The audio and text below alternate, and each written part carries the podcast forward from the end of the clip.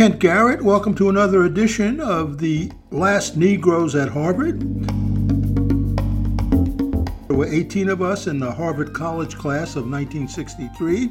We were born in the 1940s and we are now all 80 plus. In 1959, we entered Harvard as Negroes but graduated as blacks and African Americans. Our guest is Kevin Boyle, professor of history at Northwestern University. His new book is titled The Shattering America in the 1960s. I'm joined by 12 of my Harvard classmates. Uh, I'm Alden Briscoe and uh, grew up in the East Coast in Connecticut. Uh, now live in California, just south of San Francisco. But I do have some connections to Michigan because my great grandfather moved out from Baltimore to drive trains there. My grandfather went to the University of Michigan. My father was born in Detroit and went to the University of Michigan, and I lived for three and a half years in Flint. So, Ah. Oh, you you definitely qualify as an official Michigander. That's right. Gary, Good morning, uh, Jerry Secundi. I grew up in Washington, D.C., um, Peace Corps, uh, Department of Justice, oil company, state government, etc., an environmental lawyer. And I had a very traumatic experience last month uh, on my birthday when my two kids said, I'm now officially elderly. John, Oh, here in Ann Arbor, yep, I uh, been in journalism of various kinds, ranging from Muhammad Speaks to the New York Times, and mainly put out the University of Michigan had a publication, university publication I put out for about 20 years or so. But I've been retired for pretty much that same amount of time. Uh, Mason Morfitt. Uh, I'm calling you from Florida, uh, although my primary home is in Maine, where I'm working with a group of fellow citizens to try and get the town to do something serious about climate change. It's a challenge at a long distance, but uh, it's keeping me from uh, frying my brains out on the beach. Ken Manaster. I'm a retired uh, law professor uh, at Santa Clara University. I taught environmental law for many years. I grew up on the south side of Chicago. And uh, perhaps more relevant is for the last three years uh, before I moved to California, I played in the Evanston Symphony Orchestra. Oh, no kidding. Oh, okay. Well, that's what the con- that's what the conductor said frequently when he- when he heard me. what, what was your instrument? What was your Uh, instrument? violin. I still play the violin. oh, wow. Fabulous. Um, Nick Bancroft uh, uh, in Medfield, Massachusetts, outside of Boston. Uh, went to uh, undergraduate with many of these guys. Uh, Harvard Business School, then uh, into uh, the Peace Corps in India, uh, cast iron foundries and machine shops for two years. Oh, yeah. Back, uh, I brought, was brought up in Boston and uh, said I never wanted to work for a family organization, never wanted to work in a bank or investments or anything like that. Did some manufacturing and then ended up working in Boston in a bank and family company. Peter, I, I'm presently in Florida, in right in the dead center of the state. The cattle ranch goes on one side, and the orange grows on the other. I, I should add uh, my Evanston connection. I'm from Evanston. Oh, I, really? I, I went to Evanston. Yeah, I went to ETHS. I went to Evanston High School. Yeah. Jeff, Okay, well, um, I'm originally from Chicago. Right Ah. after Harvard, uh, I went to Venezuela uh, with what today we would call an NGO, uh, working in very poor communities on the hillsides of Caracas. And with uh, my uh, newly developed, very fluent Spanish, I became, and, and a lot of doubts about all the things I'd been through. I started, I, be, I became a sociologist and uh, uh, got, you know, went to Northwestern University, got my degree there, and, you know, PhD, and uh, taught for many years. Uh, and uh, well, I'm now I'm now living in Spain, have been for almost 20 years, I think, um, and um, uh, where we were very comfortable. My, my wife is originally from Argentina, so we were very comfortable with the language. um, and uh, uh, writing fiction. So that's me. All right. Fantastic. Jay. Uh, hello. Um, so I'm Jay Pasachoff, classmate of most of these people. Uh, I'm a New Yorker from the Bronx and came uh, came to Harvard to study math and wound up with, with astronomy from my freshman seminar. And I've been an astronomer uh, ever since, most recently in Chile for uh, total eclipse of the sun, uh, overflying out of Punta Arenas at the bottom of Chile with a successful expedition while I had some some cameras and other equipment with two colleagues on the ice in Antarctica, and we're busy working with our uh, solar eclipse data right now. Anyway, I'm home in Williamstown, Massachusetts at the moment, uh, where I am professor of astronomy at Williams College, just in the middle of my 50th year of teaching at Williams. Congratulations. Hampton, Hamp. I answer to both. Um, I'm originally from New York and Boston. I had a scholarship to a prep school for six years where I was one of what they call the cynical six that was constantly in trouble. But it going to Harvard to get deprogram to, to slowly get deprogrammed from preppiness, and uh, and and thereafter also. Uh, I I uh, I live in I've lived in Nashville since 1978. Mostly, I've spent six months each in in Brazil and Puerto Rico, and uh, I I'm a clinical psychologist. I try to knit together what happens with individuals and uh, the the society, and uh, I think there's a lot in common. I've I've thought there's a lot in common between the uh, 60s and today, and and but I also think it's really important for us to put our fingers on the uh, differences. Some of which is climate urgency, uh, more than urgency, climate devastation. Okay, Marcy. Um, I'm in New York. I I'm working to correct on or to counter disinformation about the Westway boondoggle um, and all its successors and changed the public policies and spending priorities that were embraced in all those battles um, and that I've worked on most of my life. okay. David. I've spent most of my career with public broadcasting, live in Philadelphia, grew up in South America, which was, I, I don't think I've ever mentioned before. So I, I speak Spanish pretty well and Portuguese. George. So I am currently in Ann Arbor. I am finally a resident, a permanent resident of the state of Michigan. Great. John and I have been hanging out, watching football, drinking drinking single malt scotch, and riding our motorcycles. Not necessarily in that order. That's probably a good thing. okay. Kevin Boyle, welcome. Thank you for coming on. Thank you for having me, and it's really an honor to be with such a distinguished group of people. Uh, I teach American history at Northwestern. Um, as John and I were just chatting about beforehand, I was born and raised in Detroit. So, in the course of my career, I have managed to move all of five hours down the road. and I have recently published the book that we're here to talk about today. It's titled The Shattering um, America in the 1960s and I'm looking forward to talking with you about it. So I won't go on and on about it, though God knows that I probably could. Um, the argument of the book is that in the, particularly in the 1950s, the United States, a particular political configuration was put together um, that benefited an awful lot of people. It broadened the middle class in a really dramatic way. It also excluded key people um, in the huge portions of people in the United States. And what I am arguing in the book is that in the course of the 1960s, that political configuration was broken open.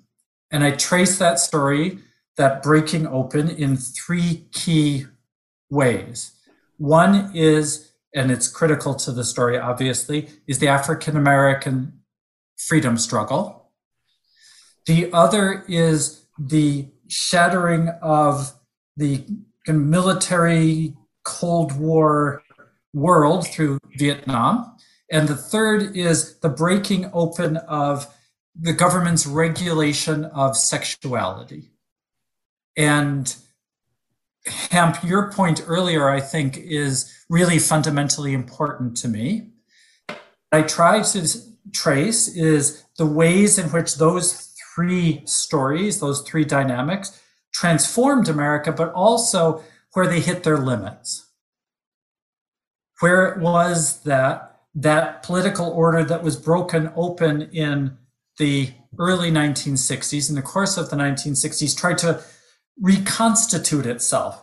Know, what we what they called, what Richard Nixon famously called the silent majority, I'm arguing was an attempt to restore what had existed in the 1950s.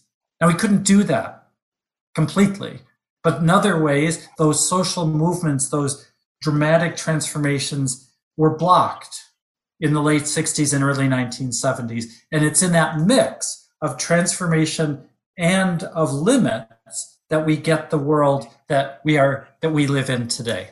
We had large scale collective movements uh, back in the 60s, but nothing lit, looked like this. So, how? well, have you got some quick ideas as to? Yeah, that's a that's a wonderful question. I'll disagree slightly, not completely, but slightly with one point you made. Uh-huh. There were, of course, massive social movements in the United States in the 1960s.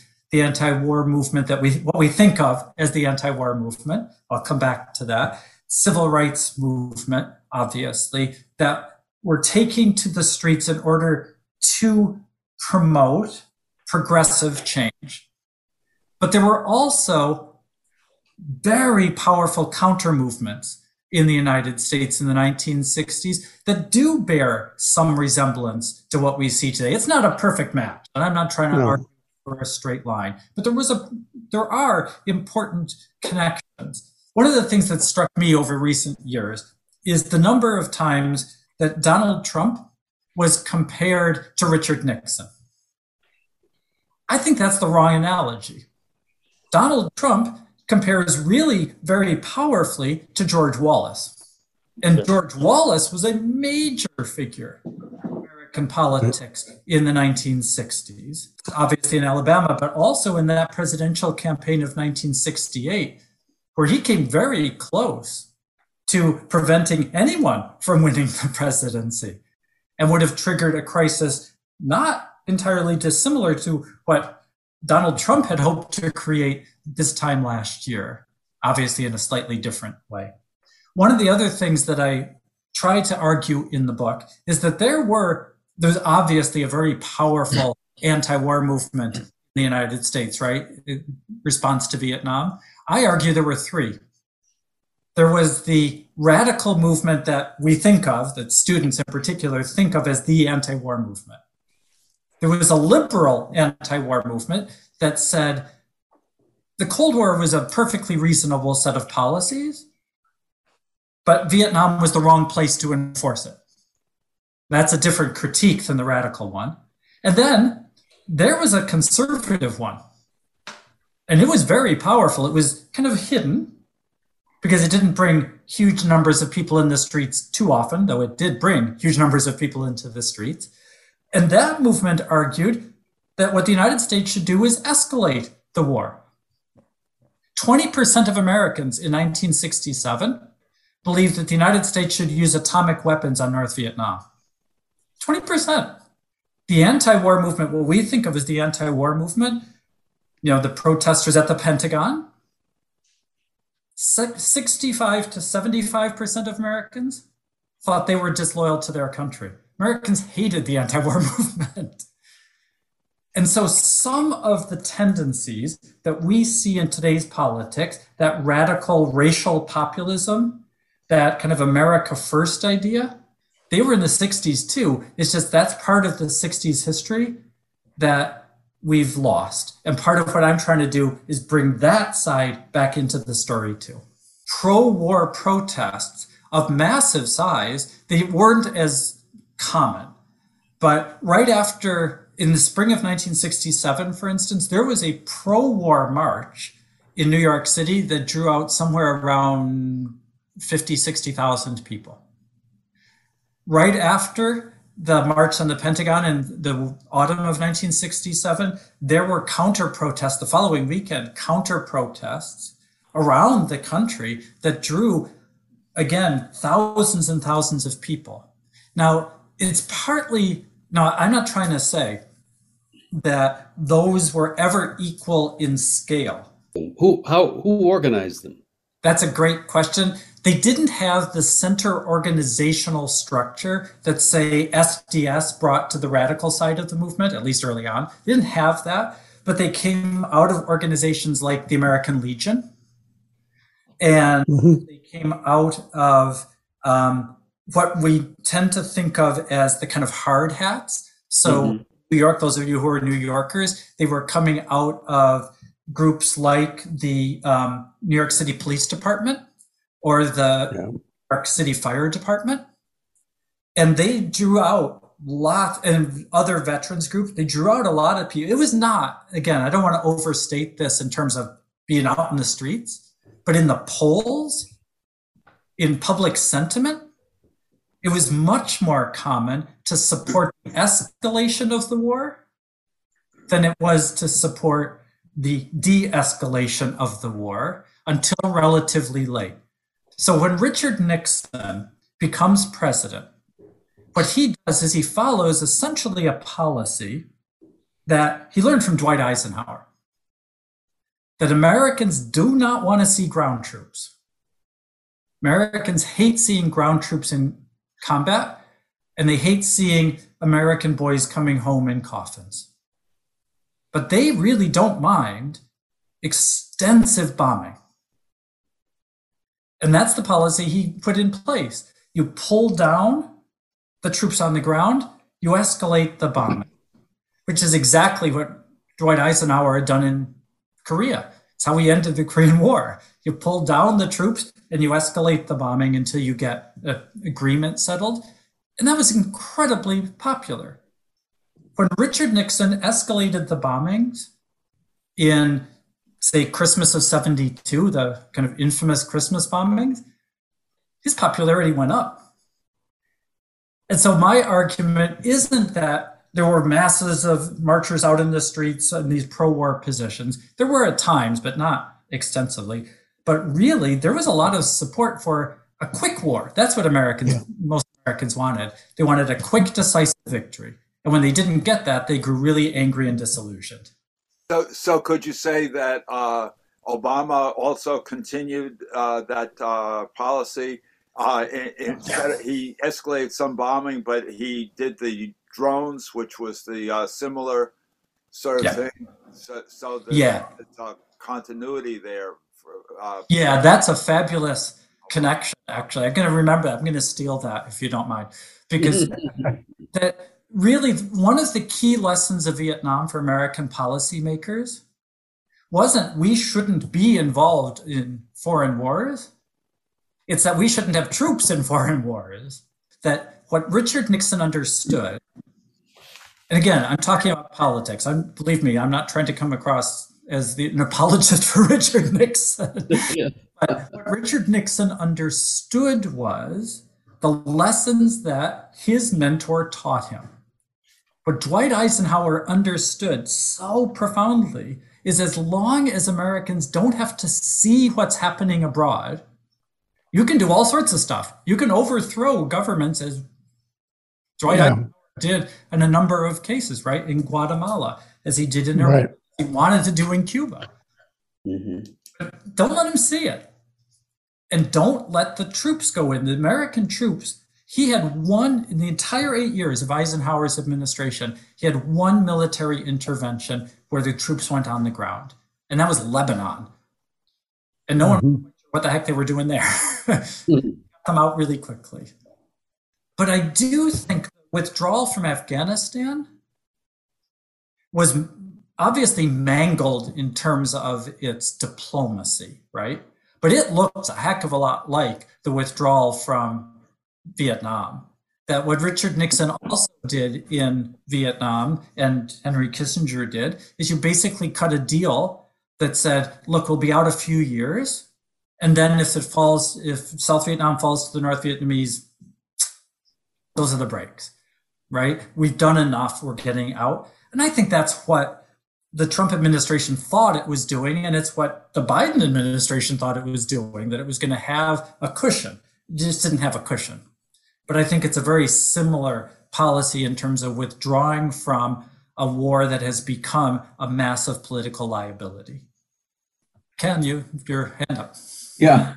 Um, your comments about Eisenhower are intriguing to me. Um, and and I and and I, I suspect it is naive of me to to think this, but I wonder if uh, to some degree, or what you think as to whether it's naive to think that some of Eisenhower's um, uh, reluctance or choices not to send soldiers into combat is a reflection of his World War II leadership and that he was responsible for sending, you know, what hundreds of thousands of, of uh, soldiers. And, and, and, and, it wasn't, in other words, he wasn't, I don't, you know, again, maybe I'm naive, but um, he wasn't Richard Nixon. My argument about Richard Nixon is that like many of us, like most of us, I think, you live your life in some ways backwards, right? You learn the lessons and you try to apply them.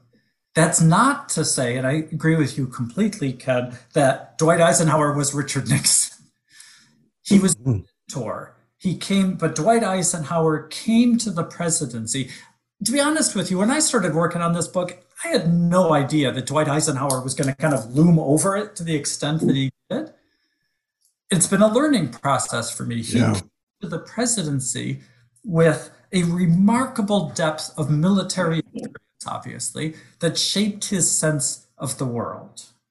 Now he had he certainly had his cynical side, and it's one of the things that Richard Nixon always grew frustrated with when he was president, because Richard Nixon was Dwight Eisenhower's enforcer. He was the guy that Dwight Eisenhower sent off to do the dirty dirty work's the wrong word, but the, the hard-nosed politics. I do not believe that Dwight Eisenhower had the depth of cynicism yeah, I guess that's not good. of Richard Nixon. What I'm suggesting more is that Nixon took some really important policy lessons from his Eisenhower experience, and then he filtered them through Richard Nixon's own psychology and that's one of the reasons why things went so haywire. There is no way that Dwight Eisenhower would have been engaged in the kind of plumber Watergate stuff. Just wouldn't have done that. Kevin, can you can you trace any of the thinking that characterizes Trump era conservatism that led to the activities of a year ago to the thinking and attitudes of conservatism in the 60s? Yes, that's a that's a fabulous question. Thank you. Now, I want to make some distinctions because an awful lot of the conservatism of the last half century is not Trumpism. There, is, there are important distinctions that I think we have to maintain between, say, a Reagan conservatism and Trumpism. Now, part of the problem, this is an editorial comment, part of the problem the Republican Party has is that they're refusing to make those distinctions, except for a handful of people yes, I do think that there are some through lines. And as I mentioned earlier, one of them, and I'll, I just want to expand on it, is the George Wallace through line. And that's the power of racist, I don't want to say mm-hmm. racist, racist populism. That George Wallace tapped in, obviously in Alabama, he tapped into the kind of race populism that was such a key part of the Jim Crow system. And that's a run through. That that's a key part, obviously, of the Trump appeal of popul- of his version of populism. Mm-hmm. That's why I think there's a direct connection with George Wallace. So that's one piece. And then there is that kind of complicating thing about foreign policy. Understanding that people like Richard Nixon really didn't have or at least kind of vaguely had, that working class folks in particular have a very strong opposition to the mainstream of American foreign policy. White working class folks, in well, both white working class folks and working class folks and people of color. One of the interesting things about the war, about Vietnam, is that there is a very clear correlation that support for Vietnam tied to class.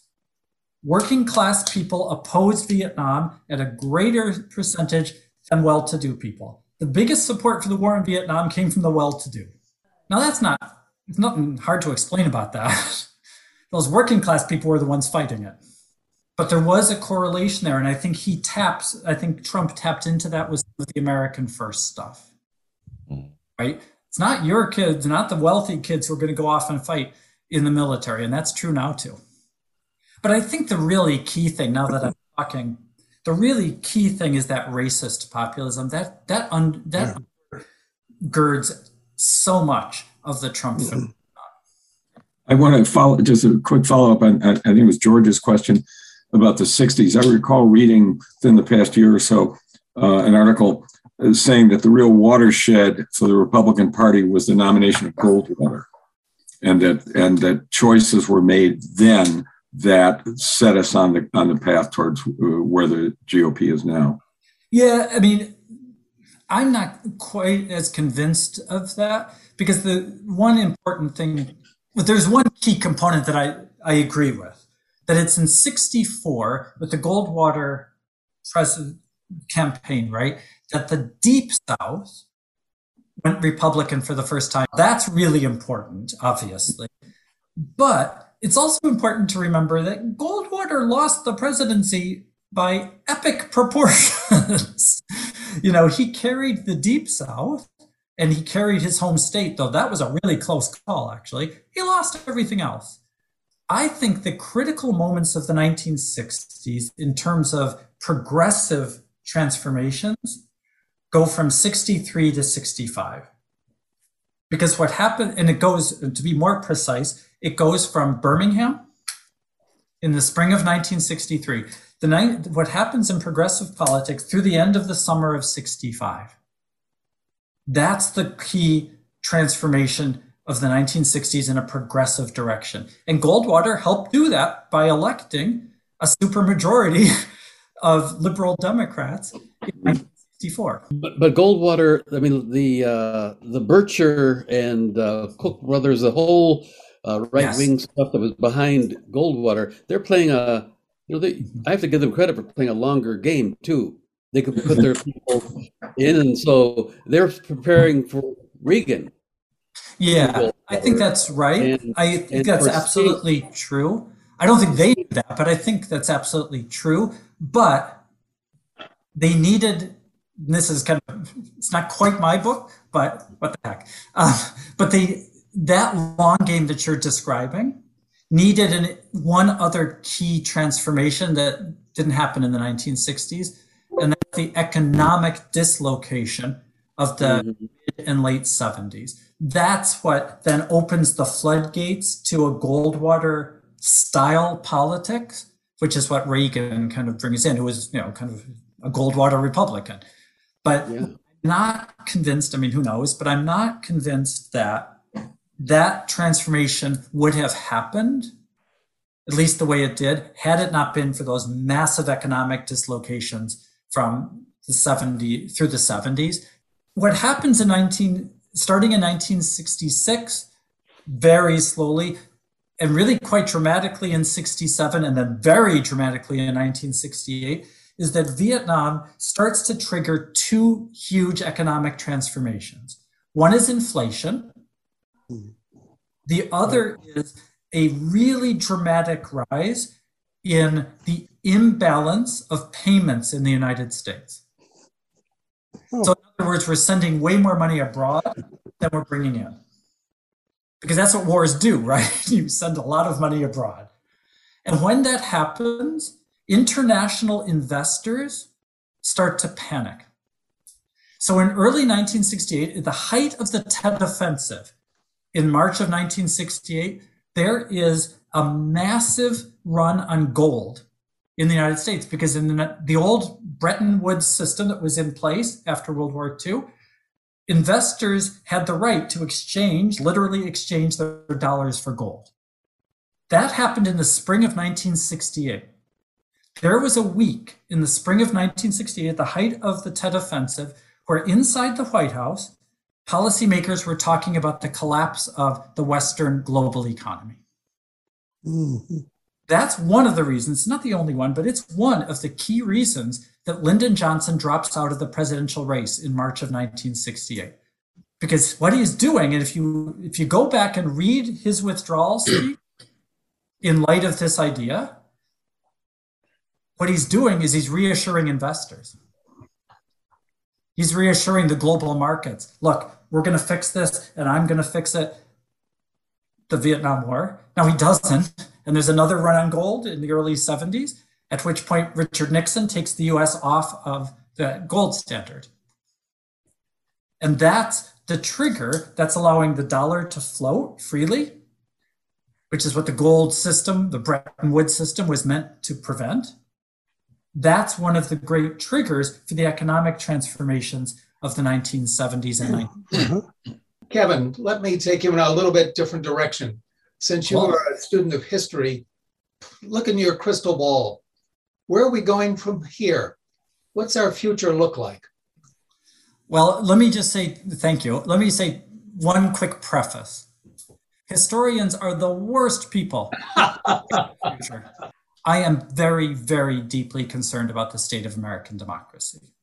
Yeah. I think we're in an incredibly dangerous place in the United States. And I am, it's important that we talk about what happened last January 6th, that we talked about the mobs in Capitol. But you know, the truth is, I am convinced that no mob is going to overthrow American democracy. There's a wonderful moment in an old documentary about the um, violence at Ole Miss in 1962. You know, so James Meredith tried to enroll the University of Mississippi in 1962, and there was massive, under a federal court order, there was massive rioting, and John Kennedy had to send in federal troops. And this documentary, which is Eyes on the Prize, um, has this wonderful footage of his attorney, well, not the his assistant attorney general, not his attorney general was Bobby Kennedy, but his assistant attorney general, Nicholas Katzenbach. And what he says is, look, you could riot all you wanted, but the president has the military.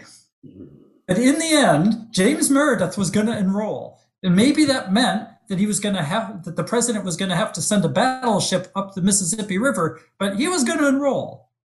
The truth is, two things happen with mobs in American history they burn out, they do terrible things, but they burn out, or they're crushed. A mob will not topple American democracy.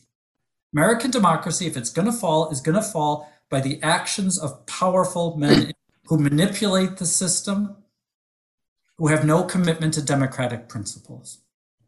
And my fear is that we are not doing enough to combat that. How we got here is a twisting, complicated way. I'm not trying to say the 60s put everything in motion. New things happened in the intervening years, but we've got to grapple with the consequences of what has happened in the last five years. And I fear that we are not doing that. One piece I think is important and I think it's a, this is a lesson of the 1960s. I think the, the Trump right has done a very effective job mobilizing its base.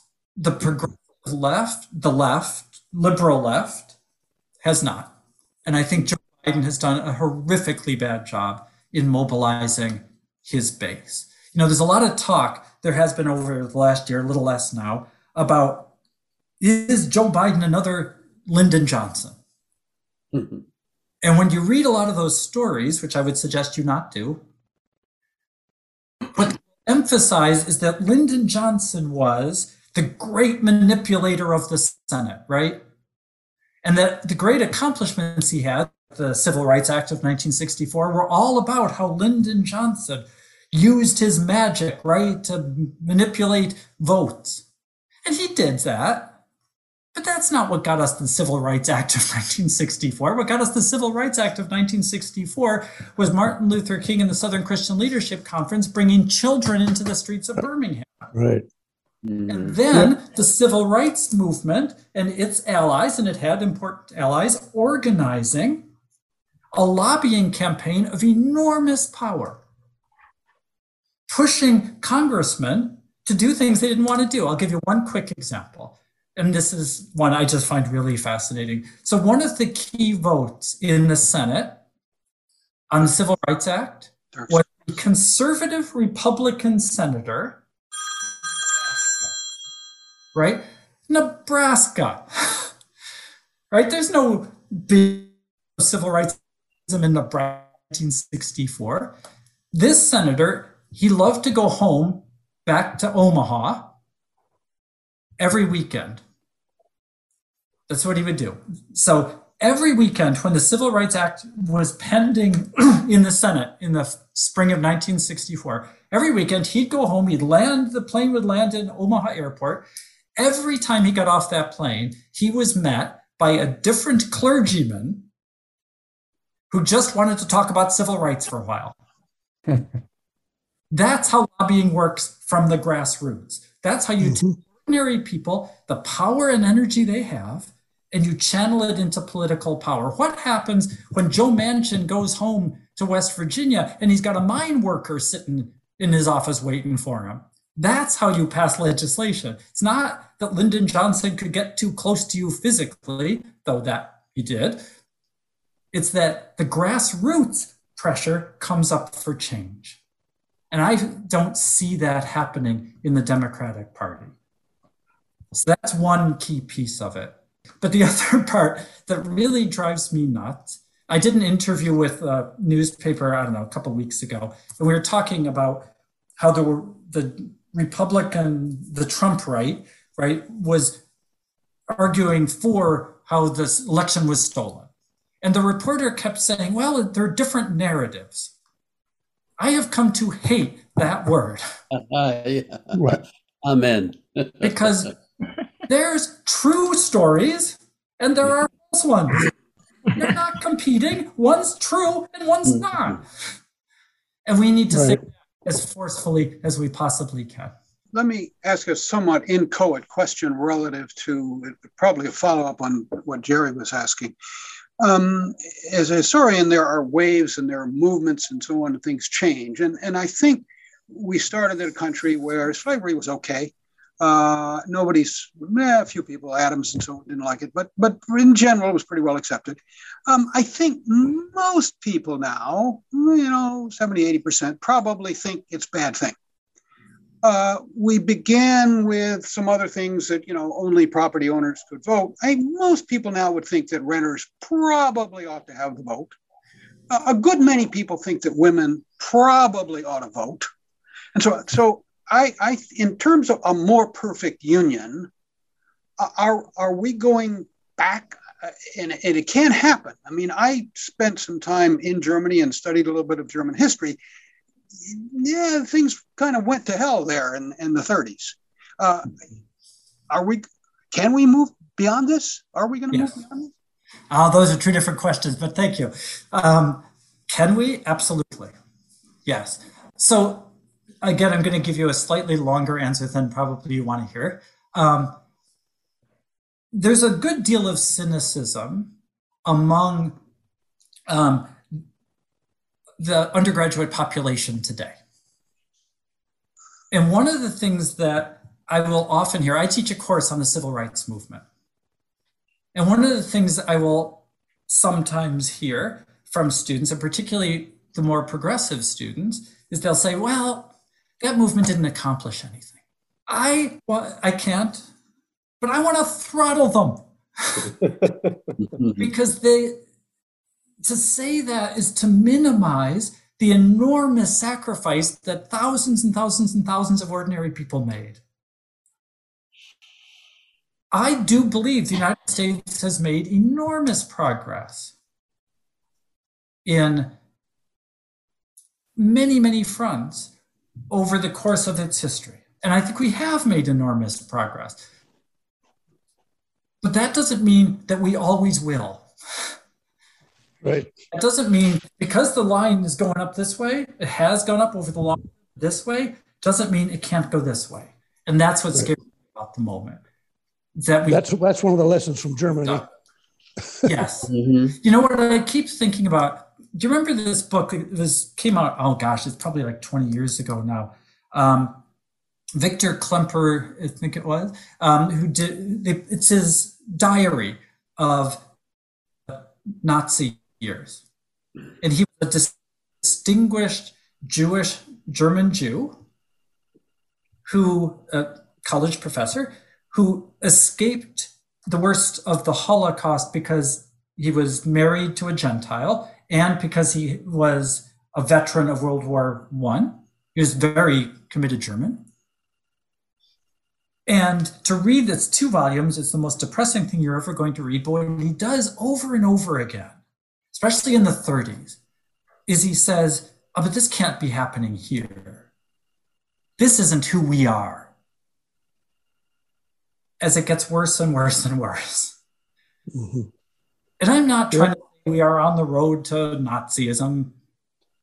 What I am saying is when you're in the middle of those changes, it's not always easy to see them.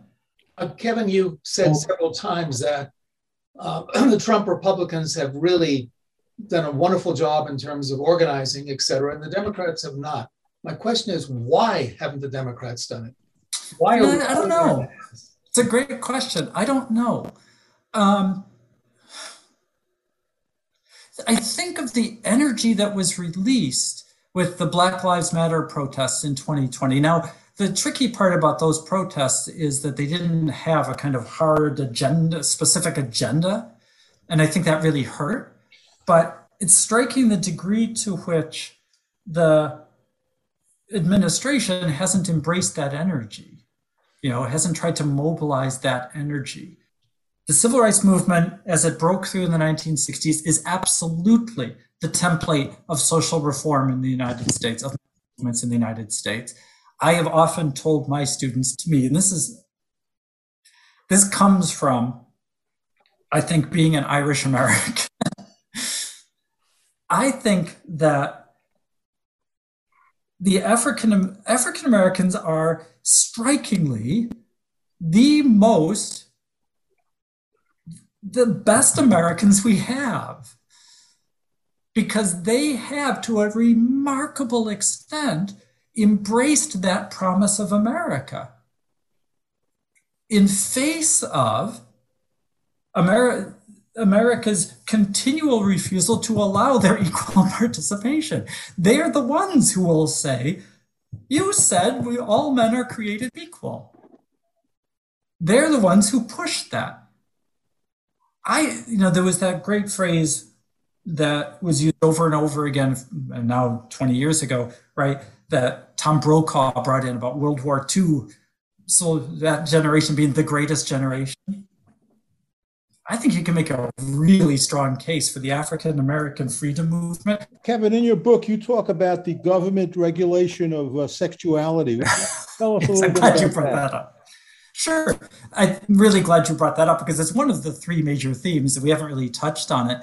Um, this is a story of, in the, in the middle decades, this is a better way of putting it, in the middle decades of the 20th century, the level of kind of regulation, government regulation of sexuality was actually extremely high in the United States. A number of states had regulations on their books that prohibited to some ex- regulated to some extent or another um, the use of birth control. Right. The interracial marriage. Yeah, interracial marriage. Gay rights was non-existent. The level of oppression against gay and lesbian Americans was intense, and probably at its most intense stage in the 1950s um, than it had been really at any other point in the 20th century. That gets broken open. It's in 1965 that the Supreme, and one of the key stories that I tell, that 1965 that the Supreme Court rules in um, Griswold versus Connecticut that a right to privacy exists. There was no right to privacy in the United States. It didn't exist. Supreme Court creates it out of the birth control case that reaches the Supreme Court in 1965. That's why I think 65 is such a critical year that that, Voting Rights Act, the transformations, Medicaid all come together at the same time. Ruling then leads directly to Roe v. Wade, which is one of the last stories that I tell in the book. That's a fundamental transformation. It's in that same period of Roe v. Wade that the gay rights movement is actually kind of bursts on the scene. Of course, it doesn't come out of nowhere, but it does kind of burst onto the scene. There are a series of court cases that are small, but they start to build the legal precedents that will eventually, eventually result in the rulings on gay marriage, say, or on the discrimination in employment against gay and lesbian Americans. That's a fundamental transformation in the structures of American society. And in some ways, until now, obviously, it's the most enduring one. A, a couple things. Um, leadership. Uh, you you you spoke uh, a few minutes ago, Kevin, about leadership, and you were talking, I think, about what LBJ did. And when we were, we were going back to this question of why the Democratic Party doesn't seem to be uh, strengthening, mobilizing, utilizing its base, uh, one of the things that comes to mind is who's the leader? Is there a leader? Uh, Trump is a hell of a salesman. He is a exactly. hell of a salesman, yeah. and um, and yeah. you know, I mean, I mean, the civil rights movement had Thurgood Marshall, um, and and uh, and and and and Dr. King, and and you know, a, a few other um, men and women. Um, and and I guess when you refer to Stacey Abrams, you refer to what's going on there. I, that strikes me as oh, that's really good news. There is there is a, you know a, a brilliant, charismatic, courageous leader uh, there, and we we know some things about who she is. Um, I don't see that in the Democratic Party. Uh, and, and, and, and I guess my question to you as a historian is, um, uh, and let me put it in a little broader context, but how, how important is there, and is there any hope that leaders will emerge? Um, I was also thinking about, and I, have read some things about this, like the environmental movement, which is sort of what, what I've been most closely uh, involved with uh, in, in my career. You know, in my understanding is the environmental movement learned some things from the civil rights movement. I'm guessing maybe the civil rights movement learned some things from, uh, you know, the labor union movement. The anti-war movement also has been described um, well, I should say, yeah, sort of anti-war protests and concerns have been described as a catalyst for the environmental movement because it was something that a lot of people could agree on who otherwise didn't agree about yeah. the war. And yeah, there's true. the women's movement and and yeah. Things that the women's movement in the 70s would have learned from those. So I guess I'm two things. One is your thoughts about the the sort of pollination of movements by what has preceded them. And the other is this, and I'm not thrilled about saying it, is sort of the importance of, of either a small cadre or uh, a prominent individual leader in when we're talking about these social changes. Yeah, I, I agree with almost all of that. Yes, movements do and certainly did feed off each other in a way that you described really nicely. Um, it's not just leadership. Obviously, you're not saying that, but it's not just leadership, but having kind of that symbolic center that, say, King provided in the early 1960s can be really fundamentally important. Let me give you one number um, that has fascinates me.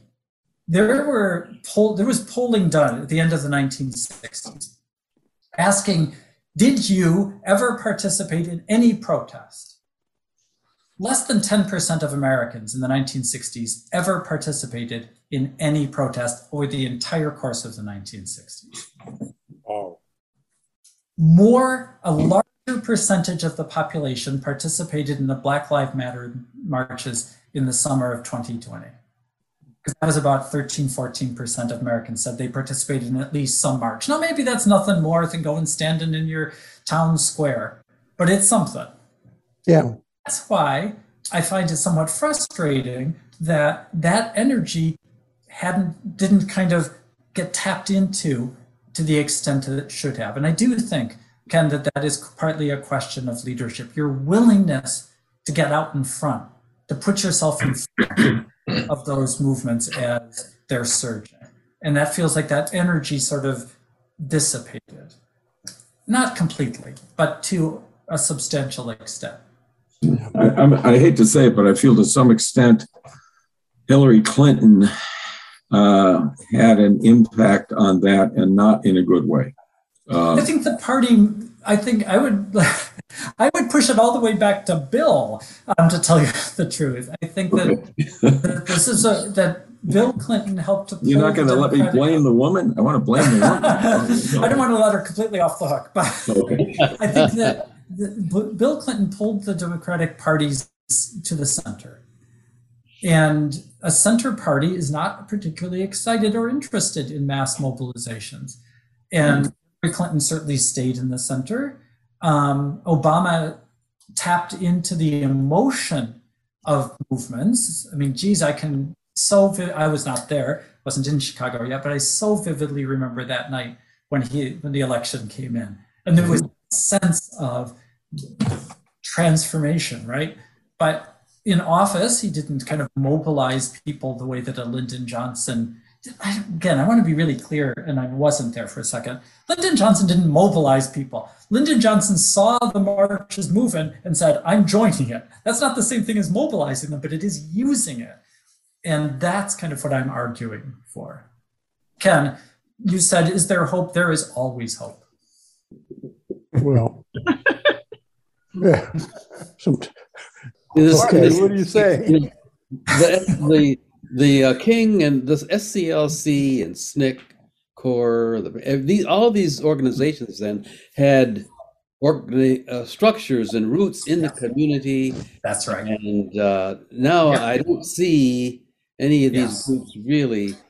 Yeah. With uh, a lot of them just look like they're kind of rootless in this whole, uh, you know, they're in the internet, but Right. Yeah. no base, there's no base. Yeah, and, and we have lost to such a dramatic degree a sense of community. You know, and technology is part of that. Um, there are a lot of reasons for that. I suspect that I don't really completely understand, but I do think that there is a sense, a sense of commitment to a greater good. As you know, in 50 years of an arguing for kind of rampant individualism, certainly hasn't helped.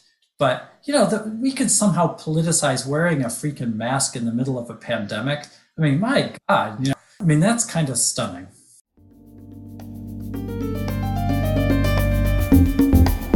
That was Kevin Boyle. His new book is titled The Shattering America in the 1960s. He is currently at work on The Splendid Dead, a microhistory of political extremism and repression in the early 20th century. And that's it for this episode of The Last Negroes at Harvard. I'm Kent Garrett. You can hear more episodes on our podcast, and you can read all about us in the book The Last Negroes at Harvard.